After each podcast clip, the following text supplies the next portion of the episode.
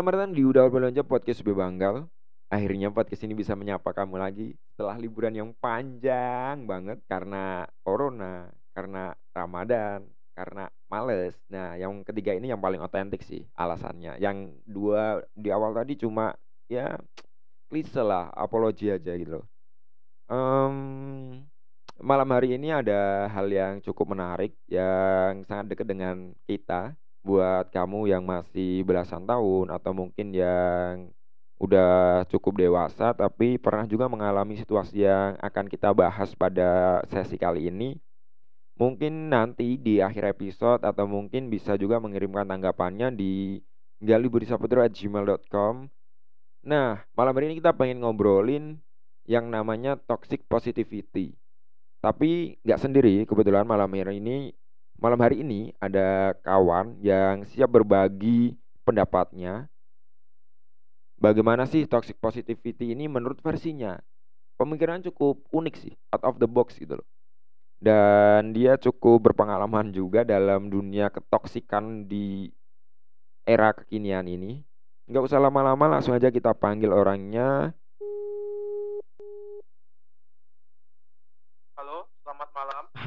Asik anjir. Gimana keadaan sehat? Wah, sehat sekali. Oh ya, ini em, buat kalian semua yang baru dengerin Udah Obrolan Aja Podcast Bayu Banggal, ini kenalin dulu partner kita pada malam hari ini adalah Abi Firmansyah, nggak pakai H.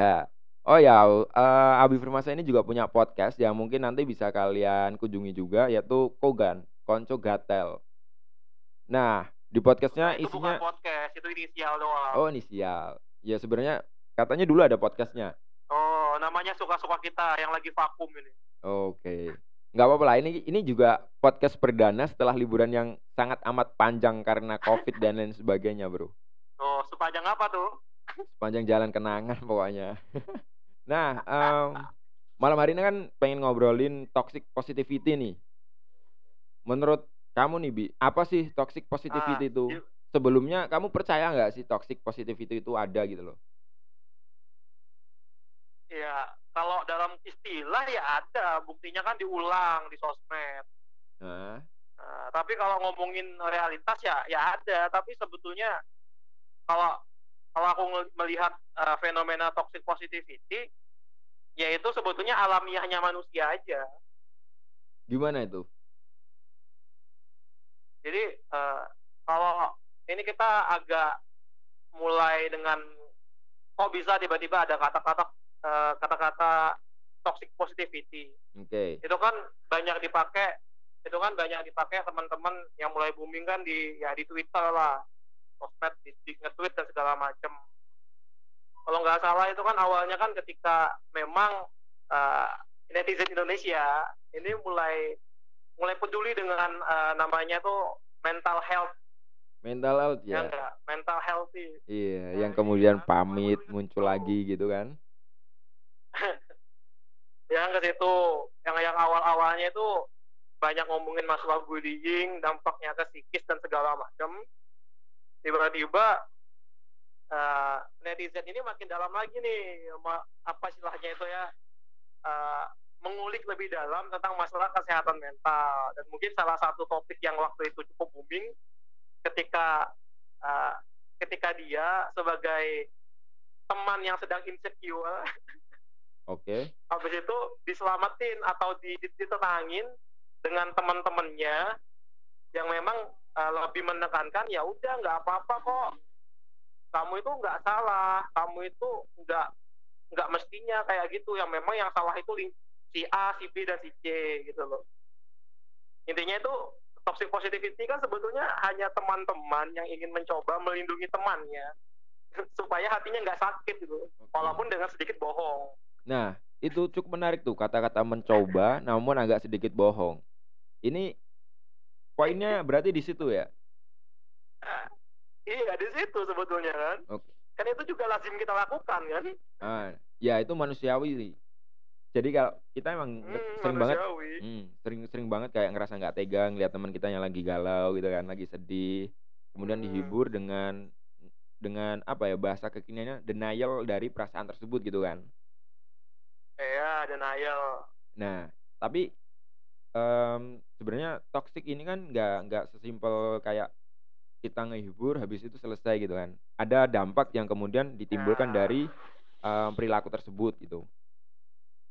ada Nah, itu gimana dengan dengan dampak yang berkelanjutan pasca itu? Tujuan kita ngehibur kan biasanya kan biar biar sang korban kegalauan ini, korban sedih ini biar dia bisa move on mhm, lagi. Tapi kan kalau di toxic positivity ini iya, kan malah berkebalikan gitu kan. Yang kita hibur malah dia kayak malah merasa mhm. terbebani, semakin banyak bebannya gitu. Nah, ini sering sering banget kan, sering banget itu kayak di di dunia sekitar kita lah, di sosial kita. Misal nih, kayak, mmm, banyak banget sebenarnya, eee, iya, hal-hal yang toksik yang terjadi di sana, tapi teman-temannya kayak ngedukung. Ya kayak kemarin itu kan, kayak teman kita yang sering banget, eee, terjadi kekerasan fisik di pacarannya atau mungkin dibohongin, tapi karena alasan cinta, "Nggak apa-apa kalau kamu suka ya bertahanin aja," gitu kan. Nah, itu kan sebenarnya kayak salah satu contoh toxic positivity real the iya, world gitu kan. Nah, mmm, kalau kayak gitu, jadi gimana nih seharusnya kita biar nggak jadi temen yang toxic positivity gitu kan? oke, eee, gini ya, sebelumnya disclaimer dulu, saya bukan psikolog, saya Mmm, cuma netizen yang punya banyak waktu luang. nggak apa-apa nggak apa-apa, Bro. Ini kan Jadi namanya nama podcast-nya kan jadi udah obrolin aja, kita nggak ada kayak standar kebenaran di sini. oke Kalau mau percaya ya ya udah, nggak oke, percaya ya udah gitu loh. eee, ini Banggal ya, namanya Banggal ya di sini ya? Ah hah, Eee, ya ta tadi juga di disinggung masalah, eee, toxic, eee, relationship ya kalau bahasa bahasa itunya ya. Nah, jadi ketika ya betul, jadi toxic positivity itu kan sebetulnya mulai naik setelah, eee, booming toxic relationship, di mana sesuatu itu dengan sangat mudahnya dikaitkan dengan kata toxic, yang kesannya itu negatif sekali. Toxic kan racun. Kalau tadi sebetulnya ketika sebetulnya kan, eee, kita kita ini kan suka nggak suka bukannya tidak tidak tidak general apa gimana ya, kita kan cowok ya.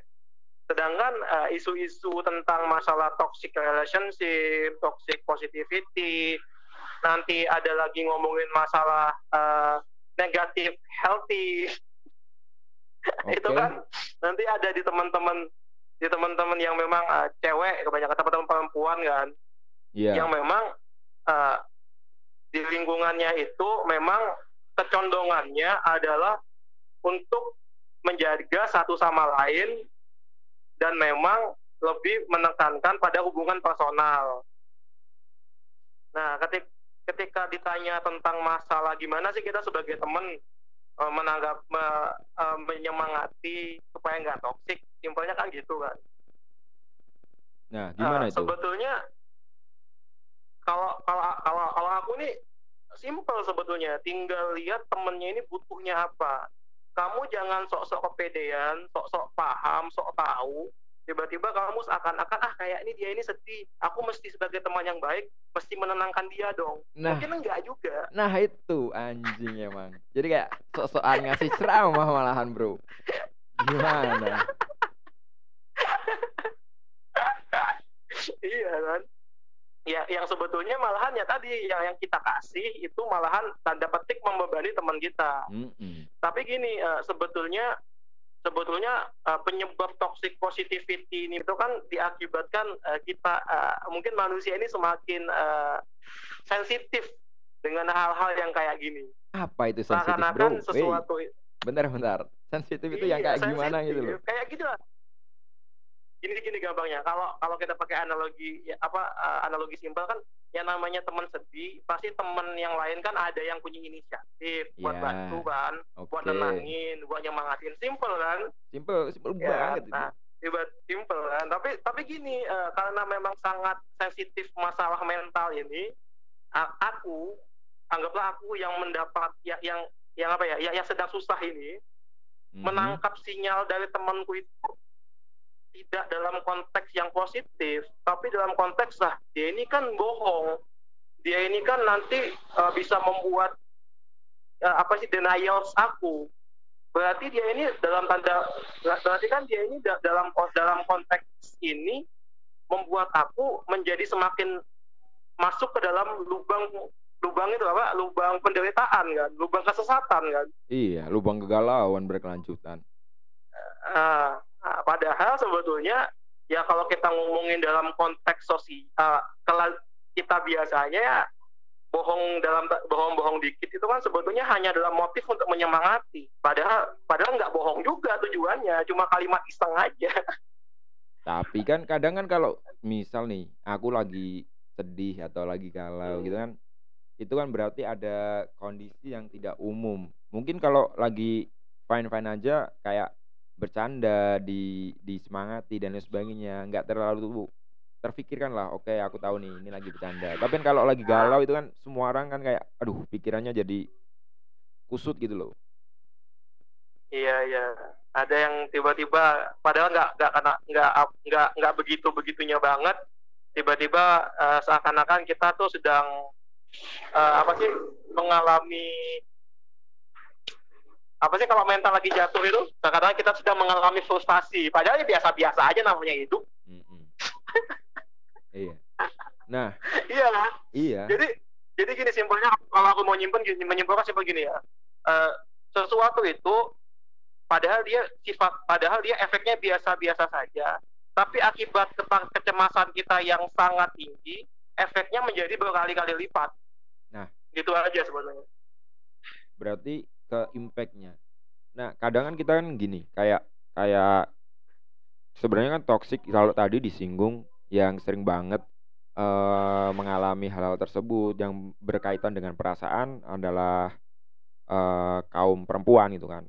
Tapi kan di di laki-laki juga ada toxic yaitu toxic maskul ada. masculinity gitu kan. Nah, ya, misal nih, betul ada. Uh -uh, misal kayak katakanlah laki-laki kemudian dia uh, lebih lebih lebih lemah daripada seorang perempuan. Kemudian dia share ke teman-temannya tapi malah kayak um, teman-temannya nggak nggak malah kayak menasehati ya udah ya kamu sebagai laki-laki yang memang harusnya lebih kuat lebih lebih maco dan sebagainya. Nah ini kan sebenarnya ada ada dua toxic yang yang yang bertemu gitu kan. Pertama uh, toxic masculinity itu tadi bahwa laki-laki ya harusnya lebih lebih lebih daripada perempuan dalam segala hal. Bahkan kayak malu banget sih kayak laki-laki kalau mau minta tolong ke perempuan gitu kan. Kemudian yang kedua toxic positivity. Tanggapannya dari teman-temannya malah semakin ngebuat orang tersebut jadi kayak frustasi tambah frustasi semakin down gitu. Nah itu gimana? Itu kan sering juga terjadi di sekitar kita gitu kan. Jadi kalau ngomongin uh, sebetulnya ya namanya kalau kita ngomongin masalah analisis gender kan memang ya setiap seks atau jenis kelamin itu kan punya masalahnya masing-masing sebetulnya. Uh, cowok uh, dunia dunia laki-laki pun punya tadi yang kamu bilang isu-isu maskulinitas, maskulinitas di mana laki-laki itu nggak boleh uh, cengeng, laki-laki itu mesti kuat dan segala macam. Kita tuh nggak boleh minta tolong ke cewek, kita tuh mesti lebih unggul ke cewek. Nah tapi untuk kasus toxic positivity itu nggak ada di cowok sebab memang cowok lebih condong belak-belakan dan lebih mengingatkan dia akan realitas. Kalau bahasa kita tuh ya malahan kalau jatuh temannya malah dibully. Nah. Kan gitu kan. Nah tapi gini sebetulnya uh, kembali ke pemahaman atau kembali ke pendapatku yang di awal bahwa uh, bagaimana individu itu menangkap sinyal itu Nah, kalau kalau laki-laki kan memang ketika dia mendapatkan bulian, ketika memang dia mendapatkan uh, uh, gengsi gengsi maskulinitas, maskulinitas uh, dia akan lebih condong untuk uh, fokus ke ke realitas. Ya udah, aku dapat ini, aku dapat kayak gini. Ya udah, habis itu gimana aku ngubahnya? Kan simpelnya gitu kalau cowok. Mm-hmm. Lebih ke action kan. Mm-hmm. Makanya uh, nggak nggak nggak menjadi panjang. Makanya kalau cowok dibully ya habisnya ya cuma di tempat dia tempat dia nongki. Kalau cewek kan minimal ke sosmed atau ke teman chatnya. Tapi um, gitu. kayak cowok gitu kan masa sih nggak nggak nggak nggak pernah kayak mengalami toxic positivity? Nah kamu sendiri nih bi pernah nggak sih kayak ngalamin toxic positivity itu? Gimana? Uh, lingkunganku nggak sehat jadi nggak ada yang punya inisiatif untuk menyatakan lebih baik Hmm. malahan malahan kalau sudah dalam keadaan tidak baik dibikin lebih tidak baik lagi supaya untuk Supaya membuat dia cepat jatuh bangkit. gitu kan. malahan kalau jatuh cowok kan gengsi nah itu mungkin untungnya kita nggak mau jatuh Eh, manusia ini kan sebagai makhluk yang dimensional gitu kan katanya gitu kan. Nah, otomatis kan ya secara emosi dia juga punya sisi yang negatif dan juga sisi yang positif nih. betul Ketika kita ngedenial satu hal sisi kita, emosional kita, katakanlah negatif. Sisi negatif kita, pertanyaannya apakah kita masih menjadi manusia gitu kan. Kalau katakanlah laki-laki ya harusnya eh, positif terus have fun terus gitu kan. Kayak em, kayak lucu banget gitu kan kalau ngelihat eh, laki-laki sedih gitu kan, galau. Padahal itu kan kayak ya Iya, kita betul. sebagai manusia ya punya sisi sisi tersebut gitu loh. Nah, Hmm, hmm, hmm.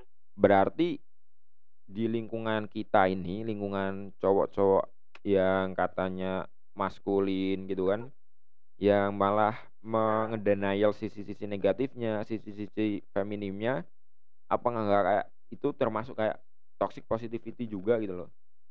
Misal kita lagi sedih, lah laki-laki kok sedih sih, kayak laki-laki kok galau, ya udah ayo sini kayak ketawa-ketawa aja gitu kan. Nah, apakah em, situasi tersebut itu masuk ke dalam toxic positivity atau enggak gitu loh? Eh, ketika ini kan semacam eh, analogi terbalik ya.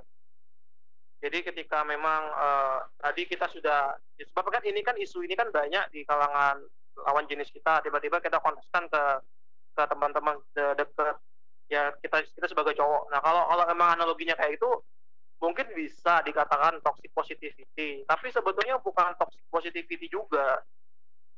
Kalau kalau setahu setahu setahu cowok ini lebih ke ada istilah lagi yang bilang itu eh, apa sih eh, negative feeling pusing nggak Apa itu? Baru nih, baru, baru, baru. Jelasin, jelasin, jelasin. Nah negative feeling itu sebetulnya kayak selama ini yang dilakukan cowok jadi ketika kamu kamu dalam keadaan yang memang la- lagi jatuh lah lagi sial atau lagi tidaknya enak dan segala macam tiba-tiba kamu main ke kelompok nih Nah, kelompokmu itu bukan malah kalau kalau kalau di sebelah di toxic positivity kan teman-temanmu ini malahan mencoba untuk eh, mema- memanipulasi keadaan supaya kamu menjadi lebih baik. Iya. Nah, kalau kalau teman yang di sisi yang satunya lagi ya udah dia ya bahasa simpelnya ya digoblok-goblokin. Maksudnya tanda petik ya dia teman-temanmu itu malah ngebedah kesalahanmu. Misalnya kamu gagal tes misalnya. Nah, tiba-tiba temanmu yang bilang ya karena ya, pantas kamu gagal, kamu begadang sampai jam segini segini segini. Habis itu ada lagi yang bilang lagi ya kamu sih cewekan mulu. Kapan bisa mana mungkin bisa dapat nilai tinggi. Ya kan? Kan gitu, cowok kan lebih tipikalnya kayak gitu. Ya, kita kita lebih suka to the point Nah. sih ya. Ya, itu poin dan, dan memang kita kita lebih fokus ke menganalisa kenapa kita bisa kayak gitu. Mhm. Nah, memang memang sakit, memang sakit. Tapi ternyata dengan dibegitukan cowok-cowok akan fokus, oh iya ya aku kayak gitu ya. Oh jadi ini salahku. Oh besoknya kita ubah lagi lah, jangan sampai begini lagi. Minimal minimal kalau nggak bisa dibenahin semuanya, ya minimal uh, di, di, di itulah dinaik di diusahain semaksimal mungkin. Nah kayak gitu kalau cowok. Bahkan cowok punya medium yang namanya gengsi-gengsian, yang namanya nggak mau kalah dan segala macam jiwa kompetitifnya juga dipakai biasanya. Nah begitu. Lalu kalau kamu bilang masalah emo eh, cowok ini, yang aku lihat sebetulnya eh, memang eh, apa ya?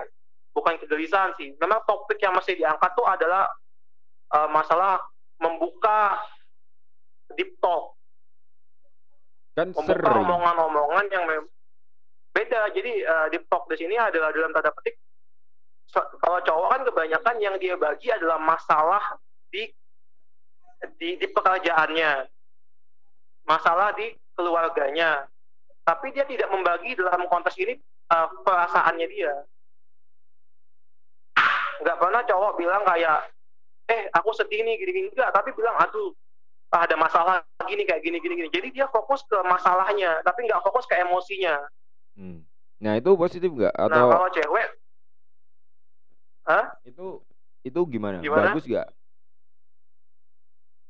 Nah, kembali ke yang kamu bilang tadi untuk mengikis sedikit maskulinitas yang memang kamu bilang tadi bisa menjadi toksik juga. Hal-hal itu butuh dibuka. Cowok juga boleh dong ngomongin emosi, cowok juga boleh dong sedih. Nah, itu. Tapi nah, konsekuensinya adalah bahwa ya cowok dia juga akan gimana ya?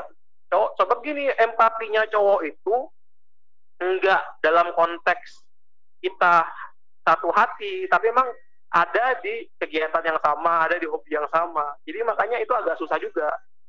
Kalau ngomongin gagasan-gagasan itu, kalau uh, teman-teman cowok sudah ada juga yang ngomongin masalah cowok juga boleh nangis dan segala macam juga juga ada. Itu. Oke, okay, um, ya tongkrongan. Misal kan ada juga nih uh, temen temen kita nih. Misal kalau dimintain saran dan lain sebagainya kayak tanggapannya ya ya elah masih mending kali masalah lo gitu doang gitu kan. atau enggak sabar aja bro. Nanti juga ada jalan keluarnya sendiri. Nah menurut kamu nih gimana sih ya yeah. kayak tanggapan-tanggapan tersebut gitu loh? Nah nah itu kan sebetulnya yang kamu bilang tadi juga bisa mengatakan mengentengkan masalah kan. Padahal teman kita itu ya hanya butuh buat ngomong buat ngomong aja buat bahasanya ini uh, melepas melepas uh, itu emosi dia aja sebetulnya. Itu kan juga bisa dikatakan talk juga sebetulnya. Hmm. Tapi tapi langsung dikat dengan dalih bahwa ya tadi cowok mesti kayak gini mesti kayak gini mesti kayak gini. Ya lah gampang dan segala macam nah sebetulnya kalau kamu pakai pandangan itu juga juga bisa dikatakan itu juga toxic positivity. Tapi bukan dalam konteks untuk memanipulasi realitas yang sifatnya sampai membuat kamu jadi tidak apa-apa, tapi cuma sampai tahapan mengkat. Kamu nggak usah nggak usah buang emosimu di sini, sebab kita juga nggak peduli gitu. Iya, Bu mungkin bukannya nggak peduli sih ya, tapi kayak yang kita tahu kayak penyelesaian cowok tuh simple aja, diomongin masalahnya apa, ya udah, ayo diselesain gitu kan. Iya, tapi kan ada yang nggak mau kayak gitu. Ya, ya ada. Kan banyak. Masa... iya. Oke, nah, um, terakhir nih buat buat orang-orang yang mungkin nggak sadar sebenarnya kalau mereka dimintain saran atau diajak ngobrol malah kayak um, giving toxic gitu loh. Sebenarnya saran-saran mereka itu malah membebani orang yang meminta saran ke mereka. Ada nggak sih kayak biar kita nggak nggak jadi toksik gitu kan di lingkungan pertemanan kita gitu kan? Kan kasihan korbannya bro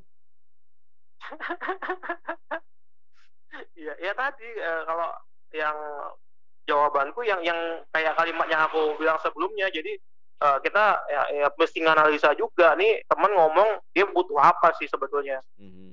Itu kan sebenarnya bisa kebaca. Jadi kita tidak ngasih apa yang tidak dia butuhkan itu yang kedua apa yeah. yang, yang awalnya keduanya lalu yang kedua ya seenggaknya dengan dengan melakukan hal itu kita nggak nggak nambah nambahin masalahnya dia jadi jadi ketika kita ketemu kasus kayak gitu ya kalau bahasa simpelnya meneng oco entah ini konco mau ngomong se. Iya simple tapi belum ngomong udah dipotong. Ah simple agak kasar tapi solutif gitu kan? Iya. Oke. Okay. nah mungkin itu dulu aja sih bi. Um, toxic positivity-nya. okay. Thank you banget udah mau sharing. Jadi perspektifnya memang memang luas terkait dengan toxic positivity ini. Dan dan banyak perspektif juga sih sebenarnya kalau kita pengen nyari gitu kan. Um, banyak juga pandangan yang udah yang udah disebarluaskan. Kalau kamu malas nyari di buku di internet juga udah banyak. Um, hmm. thanks buat waktunya Ambi Firmansyah aka apa tadi nama Mubi Cogan. Dan mungkin itu dulu terkait dengan toxic positivity ini. Thanks buat waktunya. Selamat melanjutkan kegiatan buat Abi Firmansyah. Nah itu tadi obrolan bareng Abi Firmansyah perihal toxic positivity. Buat kalian yang mungkin masih kayak belum ada gambaran toxic positivity itu jadi gimana sih dan harus ngapain? Um, simpel kayak toxic positivity itu kita hanya berfokus kepada hal-hal yang bersifat positif.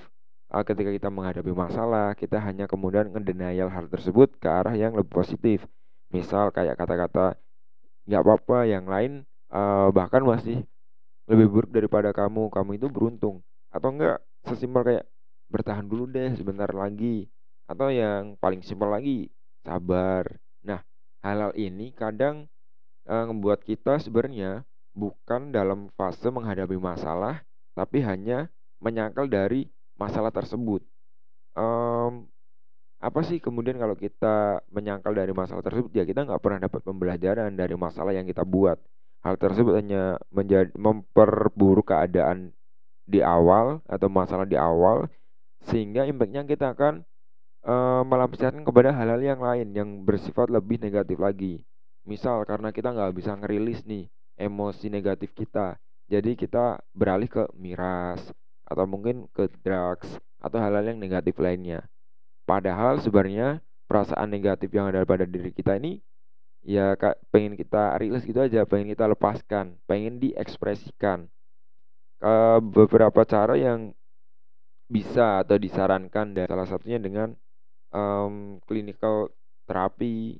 Jadi nggak usah malu untuk berkunjung ke profesional ya ngerti dengan kondisi kamu atau enggak kamu ha, bisa meluapkan emosi negatif kamu ke arah yang bersifat ke creative arts terapi.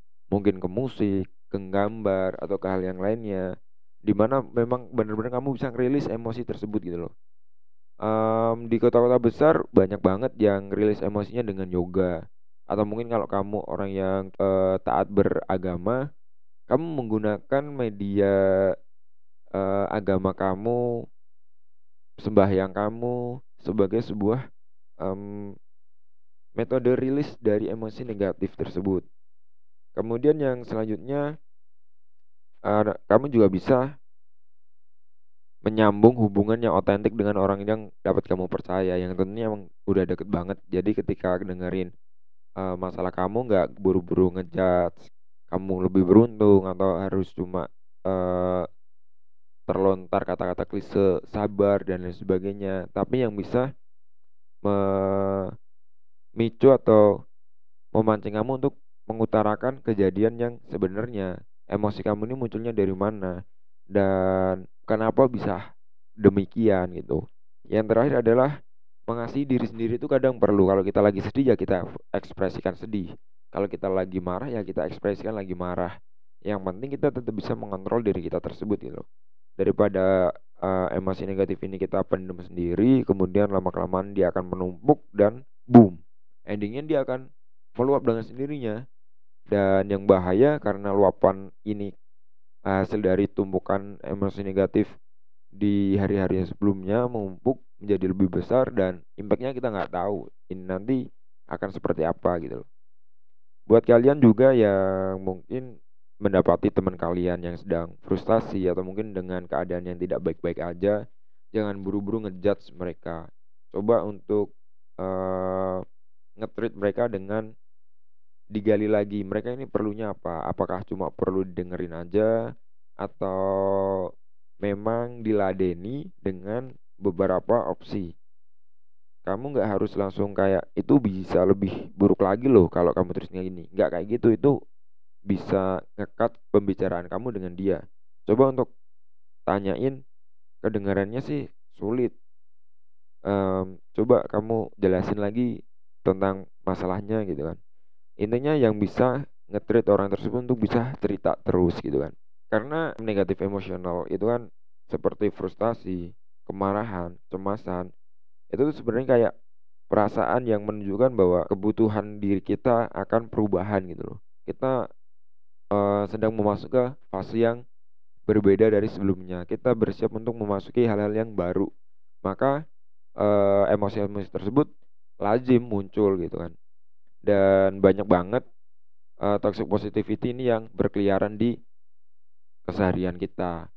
Kayak di kekerasan dalam hubungan rumah tangga, kekerasan dalam berpacaran, bahkan di pertemanan, bisa juga dalam hubungan kerja ketika terjadi PHK atau mungkin um, ketidaksesuaian pembayaran upah namun, eee, disiasati dengan memberikan motivasi-motivasi keberuntungan. Nah, ini hal-hal yang bersifat toksik gitu kan.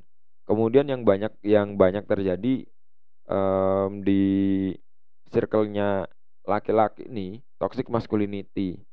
Macho, kekar, harus tinggi, harus berkulit sedemikian rupa. Hampir mirip sebenarnya, eee, dengan yang dilaku eee, yang dialami oleh perempuan. Mungkin itu aja yang bisa di-share pada episode kali ini. Kalau kamu punya pandangan yang lain, mungkin punya sudut pandang yang berbeda, bisa langsung kirim aja masukan-masukan kamu dan mungkin akan kita bahas di episode selanjutnya. Langsung di episode selanjutnya. Jadi, eee, pandangan kamu kirim aja ke jadi buat kamu yang punya gagasan-gagasan berbeda bisa kirim ke email galihbudisaputro@gmail.com yang akan aku yang akan coba dibaca di, eee, sesi awal sebelum masuk ke tema selanjutnya di episode yang akan datang. Terima kasih udah dengerin podcast ini dan jangan lupa bilangin ke teman kamu kalau podcast ini memang memberikan impact yang baik buat kamu.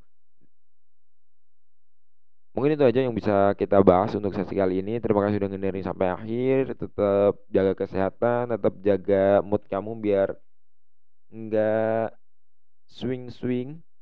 Dan akhir kata